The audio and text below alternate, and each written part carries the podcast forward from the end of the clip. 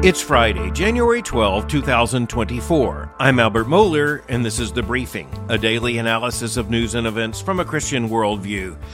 Well, it's Friday. It's time to look at one of those stories that might catch us a little bit by surprise. And one of them came in headlines from Seoul in South Korea. And that has to do with the fact that the South Korean legislature has just passed a law that will prevent the marketing of dog meat as food in that country after years of practice and of the cultural acceptance of eating dog meat as a part of South Korean culture. And so this is a major political development. It also represents what can only be described as a shift in morality there in South Korea, where there had been a long tradition of eating dogs, and we're talking here dogs by the hundreds of thousands. And yet, at this point, the vast majority of South Koreans felt that it was time to bring an end to the industry, and thus the legislature has taken this action. And it made international headline news. And of course, it's the kind of headline that catches a lot of people by surprise. It's shocking to some people that anyone anywhere would ever eat dog, much less that it became an industrialized form of meat production. It would just be unthinkable that you would eat a dog, as say, opposed to a, a pig or a cow. But that raises some very, very interesting questions from a biblical worldview perspective, and perhaps on this Friday it would be helpful for us to think some of these things through. First, just the facts. Timothy W. Martin, reporting for the Wall Street Journal, tells us, quote, dog meat will no longer be allowed in South Korea, capping a decades long campaign against a controversial practice many locals have come to view with unease. Very interesting next sentence quote With no dissenting vote, lawmakers passed a bill on Tuesday that would phase out the farming, slaughter, and sale of dog meat by 2027. Violators will face a prison sentence of up to three years or a fine of roughly $23,000. Now, what makes that sentence so interesting? The phrase was with no dissenting vote. Now, some people will say, well, then it was unanimous. No, unanimous means everyone voted yes, or for that matter, you could have unanimous no. Everyone votes no, but that means everyone votes.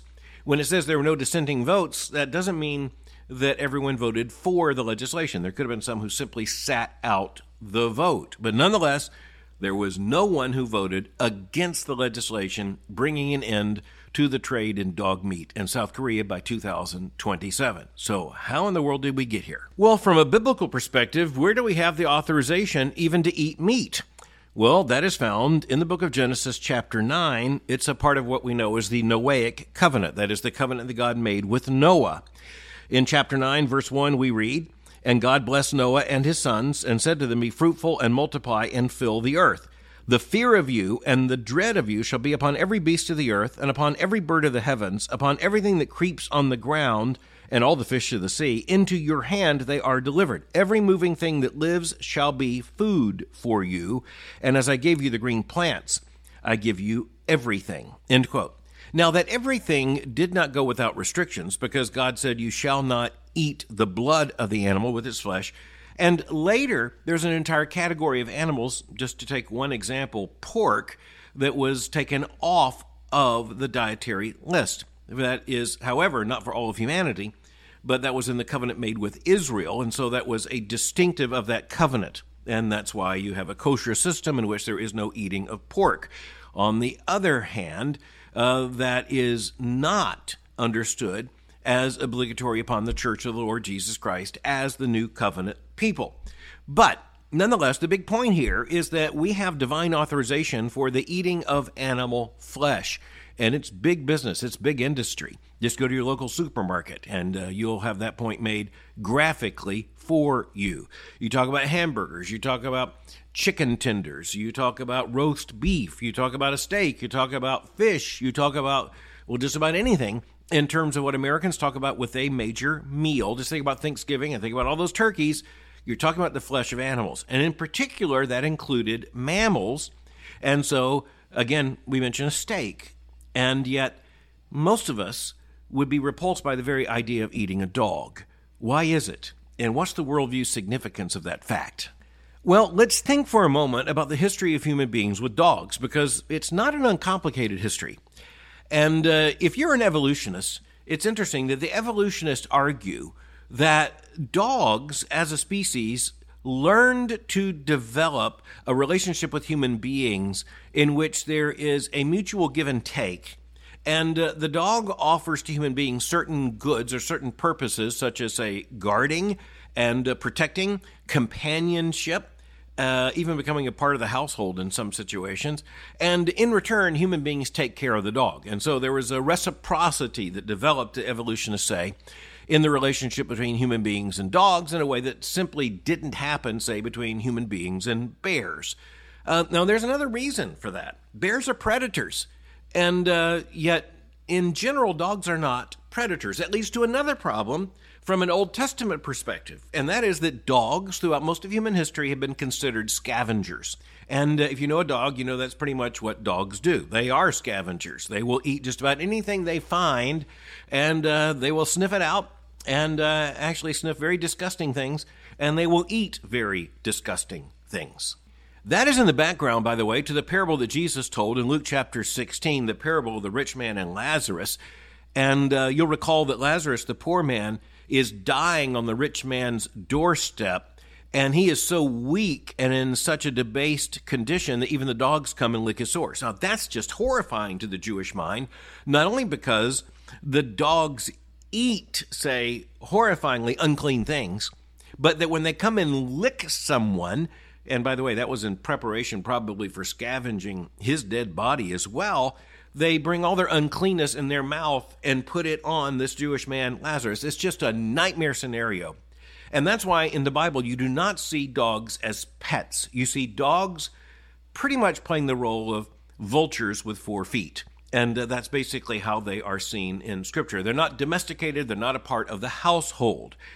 Now, there were changes to that in places such as Egypt and in places such as China, and then in places where, for all kinds of, say, absolutely practical reasons, a symbiosis between dogs and human beings became very, very evident. And uh, that includes where you had peoples that needed dogs to pull sleds, uh, dogs to help herd animals. Um, and then the dogs became partners of a sort. And you also had dogs as ornaments, dogs as toys. Eventually, dogs became more and more human companions. And there is a unique relationship between dogs and human beings that simply can't be denied. If you're an evolutionist, you have to say somehow this developed over time in a symbiosis of needs. If you're a Christian, you can say somehow to the glory of God, God created human beings and created dogs and uh, to human beings, he gave dogs. And uh, that means as companions, as delight. And uh, I can just tell you that I'm speaking as one human being who has known many dogs as companions and delight. Now, when you're talking about food, you generally are talking about animals that are not understood to be companions and are not understood to be domesticated parts of that picture. Now, they may be domesticated as livestock, but that's a very different thing. And, uh, you know, all you have to do is go to, say, a 4 H convention or a state fair, and you see these children and teenagers with the animals that they're bringing. And it's clear they have a real friendship with that animal, but it's also clear that animal might end up as a, say, a set of pork chops fairly soon. That's just a part of the agricultural context. But dogs are in a different category, aren't they? At least we think they are. Our relationship with dogs is very different. Uh, we do have seeing eye dogs, we don't have seeing eye cows. And there's an intelligence about dogs, there's a companionship about dogs. So, why would people eat dogs? Well, just to be blunt, it probably emerged as a practice of desperation. It probably emerged because it was absolutely necessary for human beings to survive. There was an availability of very little protein, and some of that may have been in the form of dogs, which is to say that if human beings get hungry enough, human beings will eat lots of things that they say they would not eat. There's nothing biblically categorically wrong with human beings eating dogs. But I'm not for it because we are not in that situation of desperation. And here's the other worldview thing we need to keep in mind. This new law passed in South Korea was passed when South Korea's got lots of other options for meat and when there is no longer impoverishment and desperation, such that people are just trying to eat whatever calories they can to survive. Which leads to another worldview consideration, which isn't insignificant. When you have the development of pets in a household, the practice of having pets in a household, you find increased wealth. People who are hungry enough, who are living by subsistence, they see animals as threats to the very calories they need to eat, not as companions. So there has to be a rise in calorie intake, there has to be a rise in lifestyle, a rise in habitation patterns for human beings to have pets in the household. And it tells you something about the wealth of our culture that pets have uh, reached the preeminence they have, frankly, in many homes. That leads to other worldview issues where, frankly, people are having dogs as pets and calling them children, which they profoundly are not.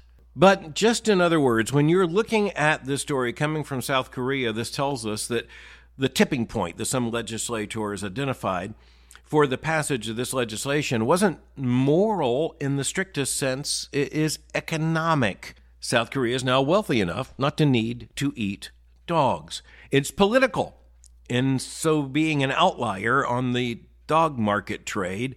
South Korea was looked down upon by other nations. It wants to end that, and thus, not a single vote against this legislation.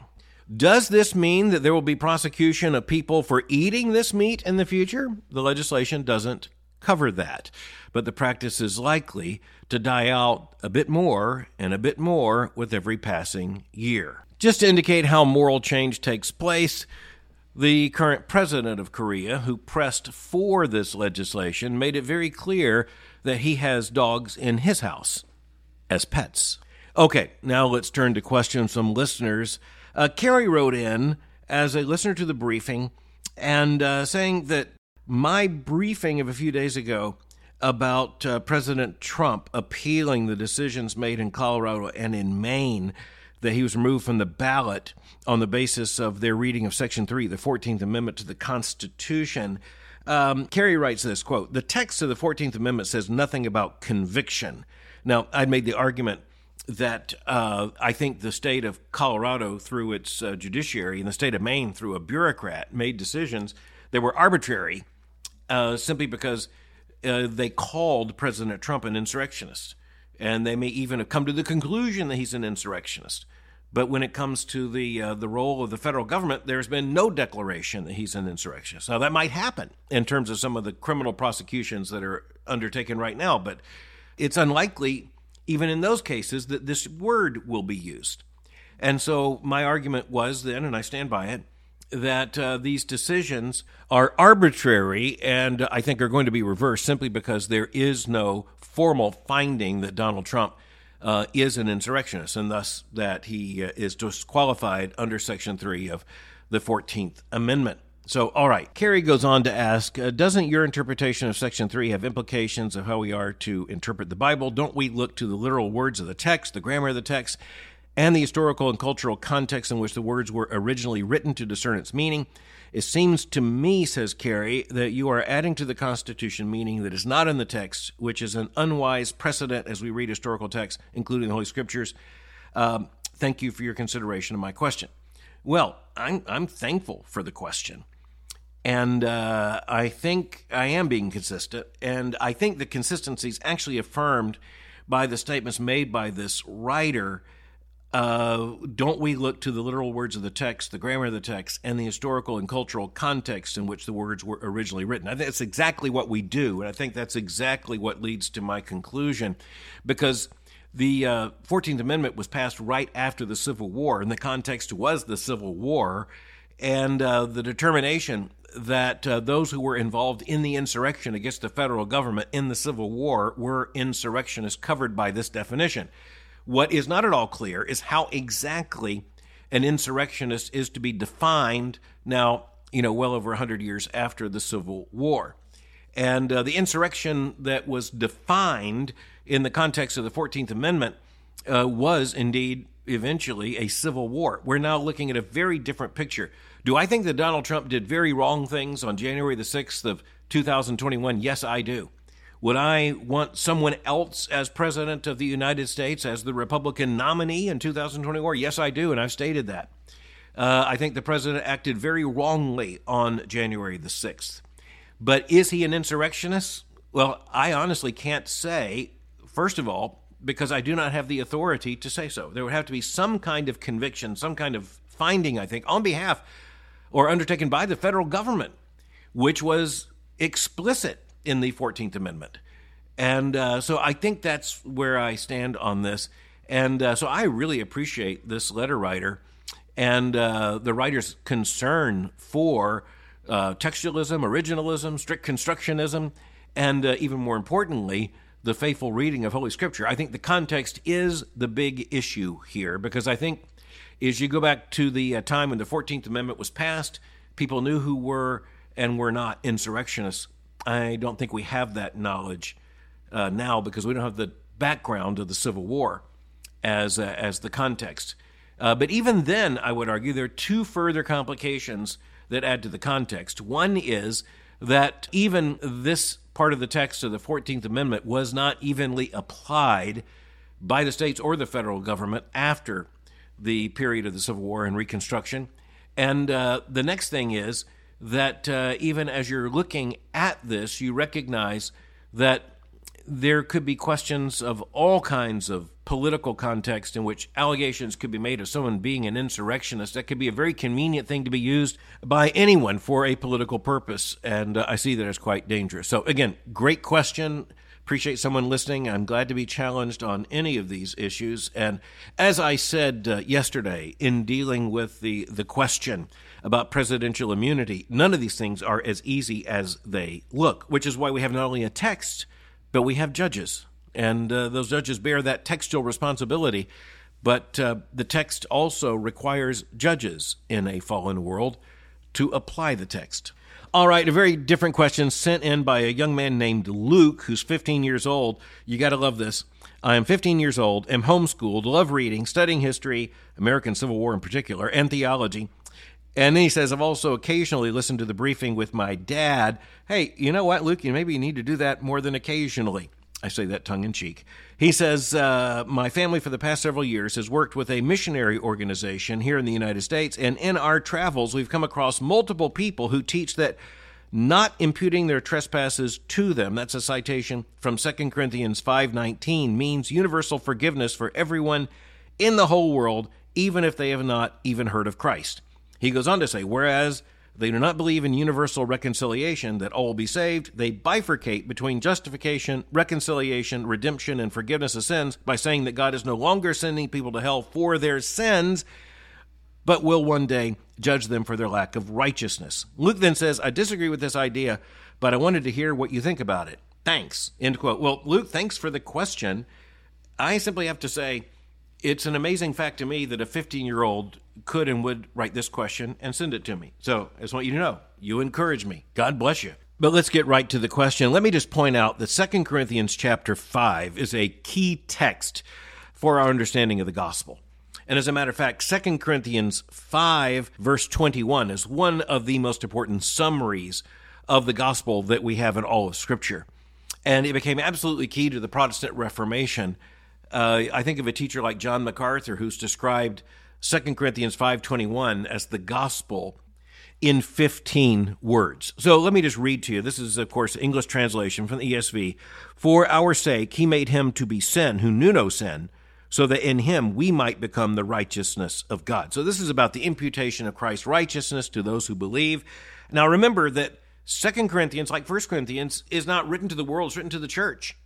And in 2 Corinthians chapter 5, it's all building up to verse 21, that declaration and summary of the, the work of Christ and the imputation that comes down to a double imputation by the, uh, the mystery and the miracle of God's grace. Our sin is imputed to Christ, his righteousness is imputed to us. But here's what's crucial both of those things have to happen.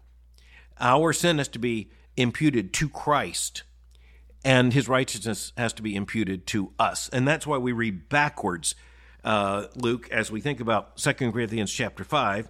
And so we go back to verse 19, and we understand that here the reference is to the redeemed, that is, that in Christ, God is reconciling the world to himself, and, and that means us, the redeemed, not counting our trespasses against us and entrusting uh, to us the message of reconciliation. I think Paul really makes that clear in that last phrase with uh, the reference to us. That's all referencing the same people. And, you know, one of the things that can trip people up here is the reference to the world uh, is similar to what you see in John 3.16.